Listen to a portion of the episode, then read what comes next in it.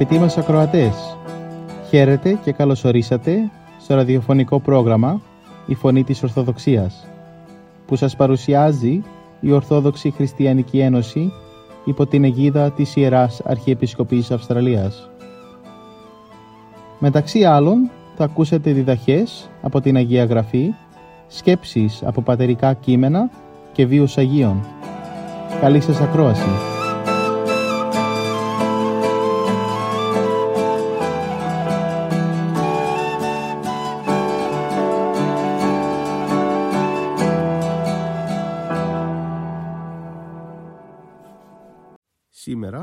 Θα ακούσουμε από την κυρία Άννα Δημητρίου για το σημερινό Ευαγγελικό Ανάγνωσμα των Αγίων Πατέρων της Πρώτης Οικομενικής Συνόδου από το κατά Ιωάννη Ευαγγελίου, κεφάλαιο 17, στίχη 1 έως 13. Μετά την εορτή της Αναλήψεως του Κυρίου Μονησού Χριστού, εορτάζουμε τη μνήμη των Αγίων και Θεοφόρων Πατέρων, που συνάχθηκαν στην Οικία και έκαναν την πρώτη σύνοδο τον καιρό του Κωνσταντίνου του Μεγάλου. Τότε που ο Οδυσσεβής Άριος έκανε μεγάλη μάχη κατά της πίστεώς μας. Εορτάζουμε τους Ορθοδόξους πατέρες που αγωνίστηκαν για την Ορθόδοξον πίστη μας και για την ευσέβεια. Επίσης θυμόμαστε πως οι πατέρες αυτοί αναθεμάτισαν και απόβαλαν τους αιρετικούς και τους κακόφρονες. Οι αιρετικοί εχωρίστηκαν από το Άγιο Σώμα της Εκκλησίας του Χριστού ως άχρηστα μέλη και τελείως αλωτριώθηκαν. Και αυτό το διαπιστώνουμε αν έλθουμε στο Ιερό Ευαγγέλιο και ακούσουμε τι μας λέει ο Κύριος στην αρχιερατική προσευχή Του. Όσα αναφέρονται στο σημερινό Ευαγγέλιο είναι η αρχή και ένα μέρος της θερμής προσευχής του Κυρίου, την οποία έκανε μετά το μυστικό δείπνο, λίγο πριν συλληφθεί. Τα λόγια της διδασκαλίας του είναι η ύψης της αποκάλυψης περί του προσώπους του, αλλά και η φανέρωση της έννοιας που είχε για τους μαθητάς του. Πριν παραδοθεί στο θάνατο του Σταυρού, ο Κύριος απέφθινε προς τον ουράνιο Πατέρα και Θεό προσευχή για τον εαυτό Του και για τους μαθητάς Του.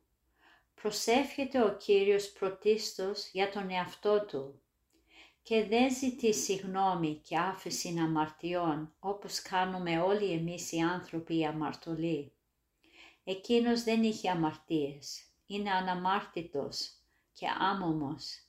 Η αμαρτία δεν άγγιξε το πανάσπιλον ψυχή του, αφού όπως προφήτευσε ο Ισαΐας, αμαρτία ουκ επίεσεν, ουδέ ευρέθη δόλος εν το στόματι αυτού. Τι ζητεί εφόσον δεν ζητεί συγχώρηση, ζητεί τη δόξα του Πατέρα. Ελήλυθεν η ώρα, δόξα σών σου τον Υιόν, ή να και ο Υιός σου δοξάσισε. Δόξα ζήτησε, δόξα που δεν είναι κοσμική, επίγειον, μάταια και αμαρτωλή, αλλά δόξα θεϊκή, ουράνια, αθάνατο και αιώνια. Ζητεί ως άνθρωπος να απολαύσει τη δόξα που είχε κοντά στον πατέρα του, προπάντων των αιώνων, προτού ακόμα λάβει υπόσταση ο, ο ορατός και ο αόρατος κόσμος. Μήπως αυτή η αιώνια και αθάνατο Θεού δόξα Του δεν είναι και για όλους εμάς τους κοινούς και αμαρτωλούς ανθρώπους ο τελικός και ο ύψιστος σκοπός της ζωής και της υπάρξεώς μας. Αυτή τη δόξα όλοι μας ποθούμε και καλό είναι να ζητάμε από το Θεό στην προσευχή μας, όπως ζητάμε στο Πάτερ ημών, να έρθει η Βασιλεία Του. Αυτή η δόξα δεν αποκτάται χωρίς σκόπο και εργασία, αλλά είναι καρπός αυταπαρνήσεως και θυσίας. Είναι βραβείον αγάπης και αρετής. Για να την αποκτήσει ο άνθρωπος χρειάζεται να κουραστεί για να την κατακτήσει, να θυσιαστεί για να δοξαστεί. Και αυτό έγινε με τον Χριστό. Όταν ενήλυθεν η ώρα, έφτασε η ώρα και ζητεί την δόξα της ώρας αυτής. Είναι η ώρα του σταυρού και του πάθους. Η ώρα της προδοσίας, της συλλήψεως, της αρνήσεως, της εγκαταλείψεως. Η ώρα της έσχατης ατιμίας και ταπεινώσεως, που αναμάρτητος Υιός του Θεού υπόστησε για μας. Αυτή την ώρα ονομάζει ο Κύριος δόξα Του και αυτή ζητεί από το Θεό και Πατέρα Του. Γιατί; Γιατί διά της αδοξίας μπαίνει ο άνθρωπος συνήθως προς τη δόξα. Για τον θάνατο και της θυσίας μπαίνει στη ζωή. Όταν ο θάνατος είναι θάνατος υπακοής και όταν η θυσία προσφέρεται υπέρ των άλλων. Ο σταυρικός θάνατος του Χριστού κατ' ουσία δεν είναι το ταπείνωσης, αλλά είναι δόξα, αφού με τον θάνατο αυτό αναγνωρίζεται σωτήρ και λυτρωτής και Κύριος και Θεός των ανθρώπων και δια του θανάτου αυτού μπήκε ως άνθρωπος στην αιώνια ζωή. Ο Κύριος δεν προσεύχεται μόνο για τον εαυτό του, αλλά και για τους μαθητάς του. Ήταν οι δικοί του άνθρωποι, εκείνοι τους οποίους εδιάλεξε μέσα από τον κόσμο να τους αναδείξει αποστόλους του. Σε αυτούς ενεπίστευσε το Ευαγγέλιο και την Εκκλησία του και ανάθεσε τη συνέχιση του ιερού του έργου. Αυτούς θα επέστανε στον κόσμο για να καλέσουν σε μετάνοια και επιστροφή στη σωτηρία και την δόξα τους αμαρτωλούς ανθρώπους. Αυτοί παρά τις ατέλειες και αδυναμίες τους είχαν αγάπη Χριστού και τον είχαν αναγνωρίσει και διακηρύξει ότι ήταν ο Υιός του Θεού του ζώντος. Είχαν αφοσιωθεί σε Αυτόν και το σωτήριο του έργο και ήταν έτοιμοι κάθε μέρα να αποθνίσκουν για την πίστη και τη δόξα του Χριστού και του Θεού. Δεν μπορούσε να τους παραλείψει στην προσευχή Του. Τώρα που έφευγε δεν θα τους άφηνε ορφανούς. Τώρα που θα έπεφτε απάνω, απάνω τους όλες οι σκοτεινές δυνάμεις του κόσμου, όλες οι δυσχερίες, τα εμπόδια, οι αντιδράσεις, τώρα που θα μισηθούν, θα διωχθούν, θα συρθούν στις συναγωγές, τώρα που είχαν πολύ ανάγκη της Θείας Αγάπης, της Θείας Δυνάμεως και της Προστασίας, για να μείνουν σταθεροί και άφοβοι και γενναίοι στις επάξεις και στις θέσεις τους. Πώς να τους στερήσει τώρα τη δύναμη και την προσευχή του; Γι' αυτό προσεύχεται για αυτούς. Όλο το δεύτερο μέρος της αρχιερατικής προσευχής αφορά και περιλαμβάνει τους μαθητάς του. Και τι ζητεί για τους μαθητάς του ο Θεός και διδάσκαλός τους; Την Θεία Προστασία πρώτα, για να μπορούν να κρατηθούν ακέραιοι σε ό,τι τους είχε παραδώσει, την αλήθεια και την πίστη και δεύτερον να έχουν την ομοφροσύνη και την ενότητα. Πάτερ Άγιε, τήρησον αυτούς εν το όνομα σου, ο δε δοκάσμι, ή να όσοι εν καθώς και εμείς. Αυτή η ενότηση θα ελκύσει τους άπιστους και θα εγκαθαδρύσει σε όλη τη γη την Βασιλεία του Θεού. Γι' αυτό ζητεί από το Θεό Πατέρα να έχουν οι μαθητέ του πλήρη ενότητα την ενότητα των προσώπων της Παναγίας Τριάδος. Μόνο με αυτή την ενότητα θα είναι δυνατό να πετύχουν την αποστολή τους. Την ενότητα της πίστεως, την κοινωνία του Αγίου Πνεύματος, το Θείο Φωτισμό, τη σωτηρία της ψυχής τους. Τέτοια εν Χριστόν ενότητα δίνει την δυνατότητα να εξαγνιαστεί και να ολοκληρωθεί η προσωπικότητα του ανθρώπου. Όταν ο Κύριος είναι ενωμένος με τον άνθρωπο, τότε ανυψώνεται ο άνθρωπος σε ανώτερη σφαίρα πνευματική. Αισθάνεται και ζει ο άνθρωπος εκείνο που λέει ο Απόστολος Παύλος, ότι είμαι θα αλλήλων μέλη.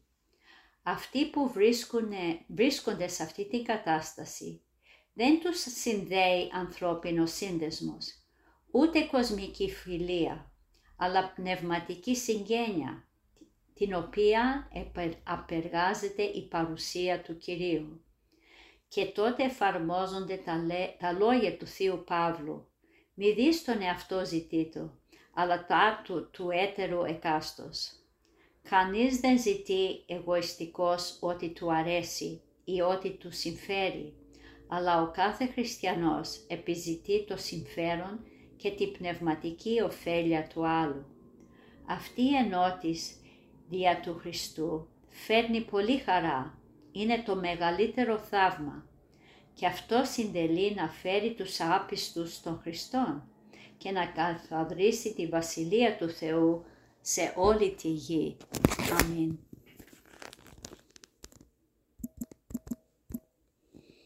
Συνεχίζουμε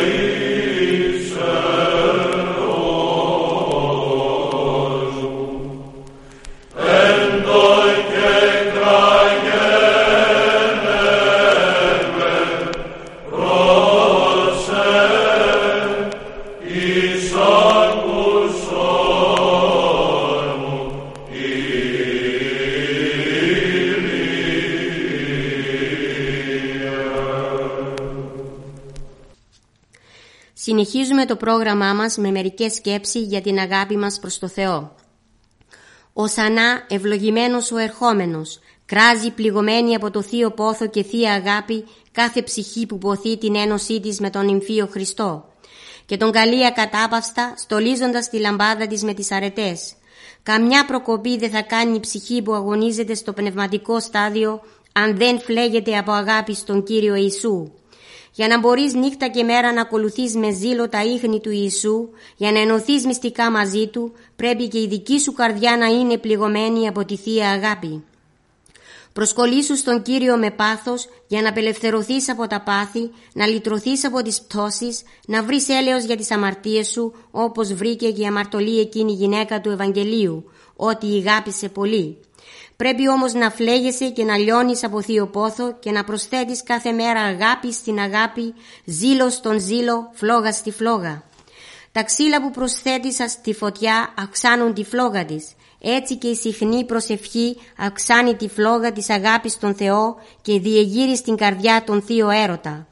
Αναζήτησε λοιπόν τον Κύριο ακατάπαυστα και επίμονα. Ο ζητώνε βρίσκει και το κρούοντι ανοιγήσεται. Όταν τον βρεις και τον ενθρονήσεις στην καρδιά σου, θα πληρωθείς από όλα τα αγαθά.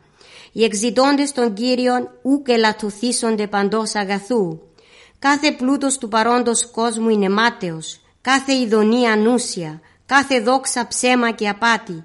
Ένα μόνο πράγμα δεν έχει, ούτε σκιά ματαιότητος ή απάτης ή ψεύδους, η αγάπη και η ένωση της νύμφης ψυχής με τον νυμφίο Χριστό. Μόνο αυτή παραμένει στον αιώνα. Ας είναι για σένα παντοτινή χαρά και αδιάκοπο πανηγύρι η Θεία Αγάπη Του και η παρουσία Του στη ζωή σου και στο βασίλειο της καρδιάς σου. Τίποτε καλύτερο και τιμιότερο και ενδοξότερο από αυτό δεν θα βρεις ούτε στη γη ούτε στον ουρανό.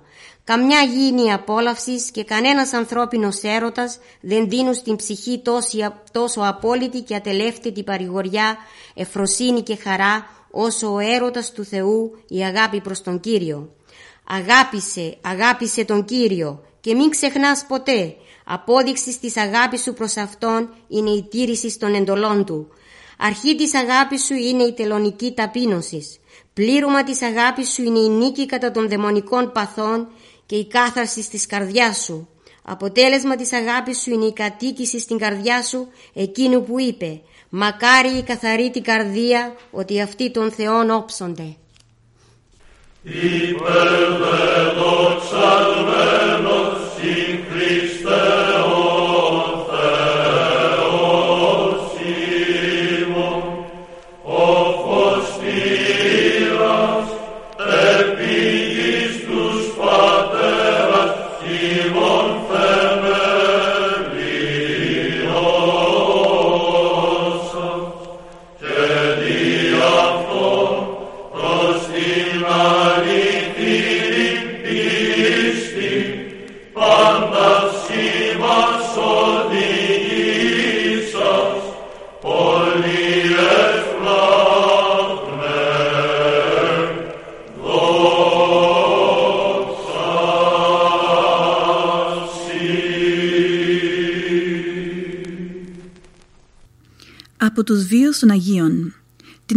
ερχόμενη Τρίτη, 6 Ιουνίου, η Εκκλησία μας τιμά την μνήμη του Οσίου Ιλαρίων. Ας ακούσουμε μερικές λεπτομέρειες από τη ζωή του. Η καταγωγή του ήταν από την, από την Καπαδοκία και έζησε τον 1ο αιώνα μετά Χριστόν. Η μητέρα του ονομαζόταν Θεοδοσία, ο δε πατέρας του Πέτρος και ήταν προμηθευτής άρτου των ανακτόρων. Ευσεβείς γονείς καθώς ήταν, ανάλογα ανέθρεψαν και το γιο τους.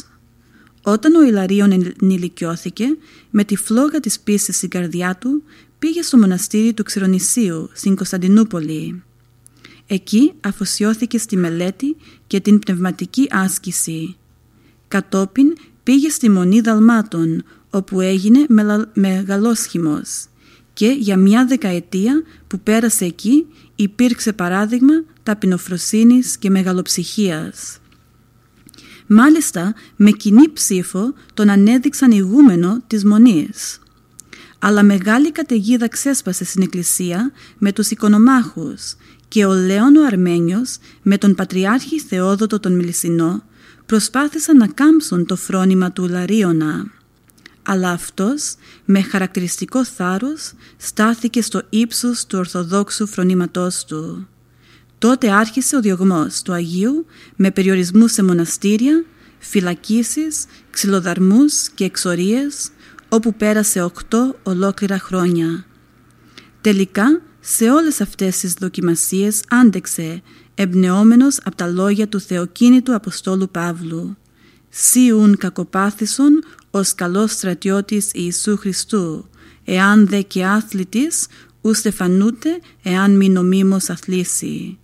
Σύ λοιπόν κακοπάθησε σαν καλός στρατιώτης του Ιησού Χριστού. Έπειτα, όταν παίρνει κανείς μέρος σε αθλητικούς αγώνες, δεν στεφανώνεται αν δεν αγωνιστεί σύμφωνα με τους αθλητικούς κανόνες. Ο Ιλαρίων, μετά τον θρίαμβο της Ορθοδοξίας, επανήλθε στη μονή του. Έζησε άλλα τρία χρόνια και απεβίωσε ειρηνικά σε ηλικία 70 χρονών. Από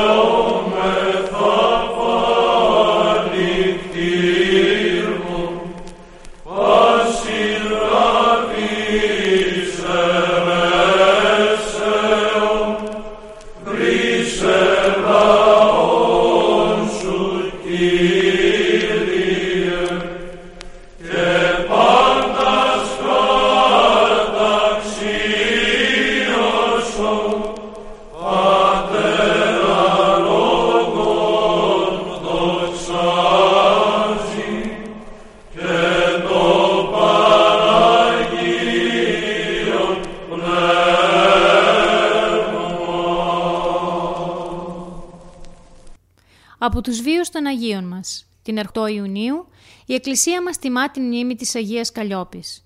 Στο πρόγραμμά μας σήμερα θα αφιερώσουμε μερικές σκέψεις από τη ζωή της. Η Αγία Καλλιόπη έζησε στα μέσα του 3ου μετά Χριστού αιώνα, στα χρόνια του αυτοκράτορα Δεκίου. Χαρακτηριστική ήταν η ομορφιά του σώματός της, αλλά εκείνο που την διέκρινε ήταν η ομορφιά της ψυχής της. Πολλοί νέοι, θαμπομένοι από τα κάλλη της, προσπάθησαν να τη δελεάσουν με διαφόρους τρόπους στις ειδονές του κόσμου. Η Καλλιόπη όμως, αφοσιωμένη στο Χριστό, έφραξε τα αυτιά της στις ειρήνες των σαρκικών ειδονών και με όλη της την ψυχή αφιερώθηκε στην περιποίηση των ασθενών και στη βοήθεια των πτωχών. Όταν ο Δέκιος εξαπέλυσε άγριο διωγμό κατά των χριστιανών, τότε συνελήφθηκε η Καλλιόπη και οδηγήθηκε μπροστά στον κριτή. Αυτός, μόλις την είδε, θαύμασε την ωραιότητά της και προσπάθησε με κάθε τρόπο να τη σύρει στη ζωή των ειδονών της ειδωλολατρίας. Αλλά η αγνή Καλλιόπη, με ηρωική θα σταθερότητα, θέλησης, έμεινε αμετακίνητη στην πίστη της προς το Χριστό. Τότε ο έπαρχος διέταξε και τη μαστίγωσαν ανελαίητα. Κατόπιν την χαράκωσαν με μαχαίρια και έκαψαν τις πληγές της. Τελικά την αποκεφάλισαν και κατατάχθηκε στους ανθρώπους που ούκ γάπησαν την ψυχή αυτών άχρη θανάτου, δηλαδή που δεν αγάπησαν τη ζωή τους, αλλά την περιφρόνησαν μέχρι θανάτου για τον Χριστό. Όλοι συγκροτήσαντες την της ψυχής επιστήμη και το Θείο Πνεύματι συνδιασκεψάμενοι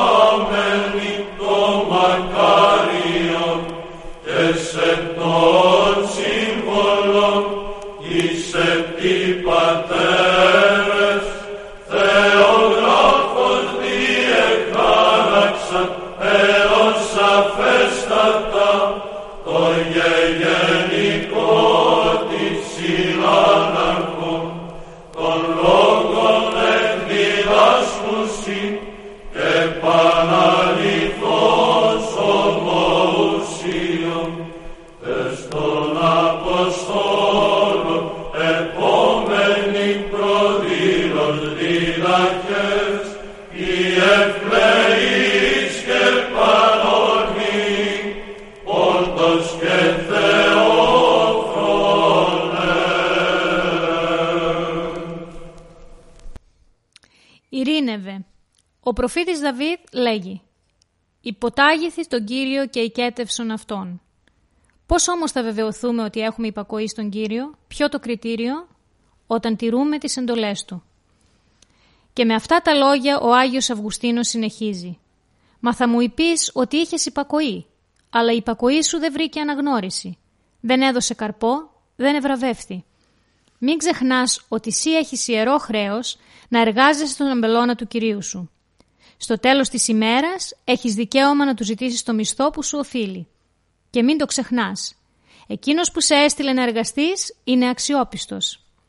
Λες ότι προσεύχεσαι και αγωνίζεσαι να τηρείς το θέλημα του Θεού και ισχυρίζεσαι ότι το γείτονά σου, που είναι κακοποιό στοιχείο, η ζωή του κυλάει στην καλοπέραση και στα πλούτη. Ενώ είναι ο άνθρωπος χωρίς ειλικρίνεια, ανήθικος, πλεονέκτης, υπερήφανος εγωιστής, τόσο που ούτε καν σε υπολογίζει, όλα του πάνε καλά. Και ερωτάς, μέχρι πότε πια θα πρέπει να δείχνω υπομονή; Μη παραζήλου εν το κατοδουμένο εν τη οδό αυτού. Μη ζηλεύεις εκείνον που όλα του πηγαίνουν καλά. Πλουτίζει, ευημερεί, καλοπερνάει, μα πάντοτε με το δικό του τρόπο, ακολουθώντας το δικό του θέλημα. Σύ όμως σκοπιάζεις ακολουθώντας το δρόμο που σου υπέδειξε ο Χριστός. Εκείνος ταξιδεύει αμέριμνα. Πού όμως θα καταλήξει, πού θα πάει, τι θα γίνει στο τέλος; Εάν ο Χριστός σου είχε υποσχεθεί τα αγαθά του κόσμου τούτου, τότε θα είχες απόλυτο δίκιο να είσαι θυμωμένος μαζί του και να αγανακτείς που δίνει τα πλούτη σε έναν άπιστο. Αλήθεια όμως, τι σου υποσχέθηκε σένα ο Κύριος, αιώνια ευτυχία μετά την Ανάσταση των νεκρών και σε αυτή τη ζωή τον κλήρο του, δηλαδή την οδό που βάδισε ο ίδιος και εσύ ο δούλος του, ο μαθητής του, τα περιφρονείς αυτά που υπέφερε για σένα ο Κύριός σου. Γνωρίζεις πολύ καλά ότι ο δούλος δεν είναι ποτέ μεγαλύτερος από τον Κύριό του. Εκείνος, αν και δίκαιος, έπαθε άδικα για χάρη σου. Επήρε τη δική σου θέση ως αθώος. Σύ ο αμαρτωλός και κατάδικος, τι θα έπρεπε να κάνεις τώρα; Pater et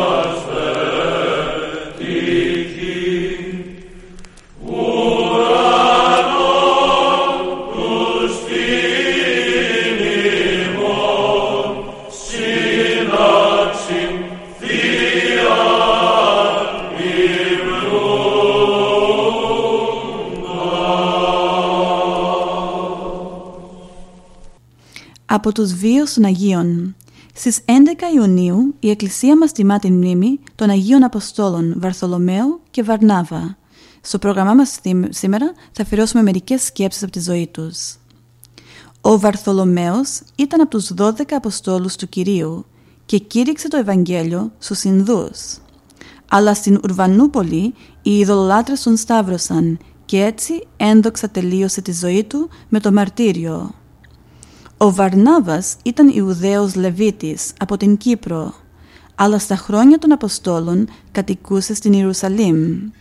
Βασικός συνεργάτης του Αποστόλου Παύλου, ο Βαρνάβας κήρυξε το Ευαγγέλιο του Χριστού στην Ιερουσαλήμ, στη Ρώμη, στην Αλεξάνδρεια και στη γενέτειρά του την Κύπρο. Εκεί λιθοβολήθηκε από τους Ιουδαίους και τους ειδωλολάτρες και στη συνέχεια τον έκαψαν. Ο Βαρνάβας υπήρξε μεγάλη και ένδοξη εκκλησιαστική φυσιογνωμία που διακρίθηκε για τη φλογερή του πίστη και για την ικανότητά του στο κήρυγμα του Θείου Λόγου.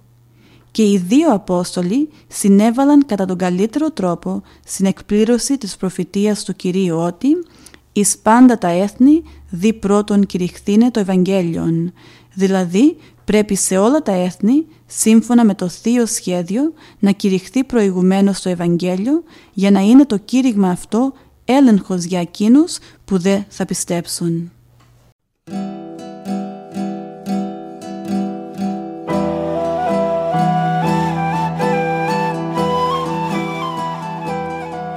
Και εδώ φτάσαμε στο τέλος του προγράμματος.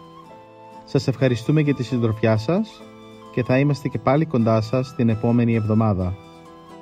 Μπορείτε επίσης να μας παρακολουθήσετε στο Facebook, Spotify και στο YouTube κανάλι Greek Orthodox Christian Society Sydney.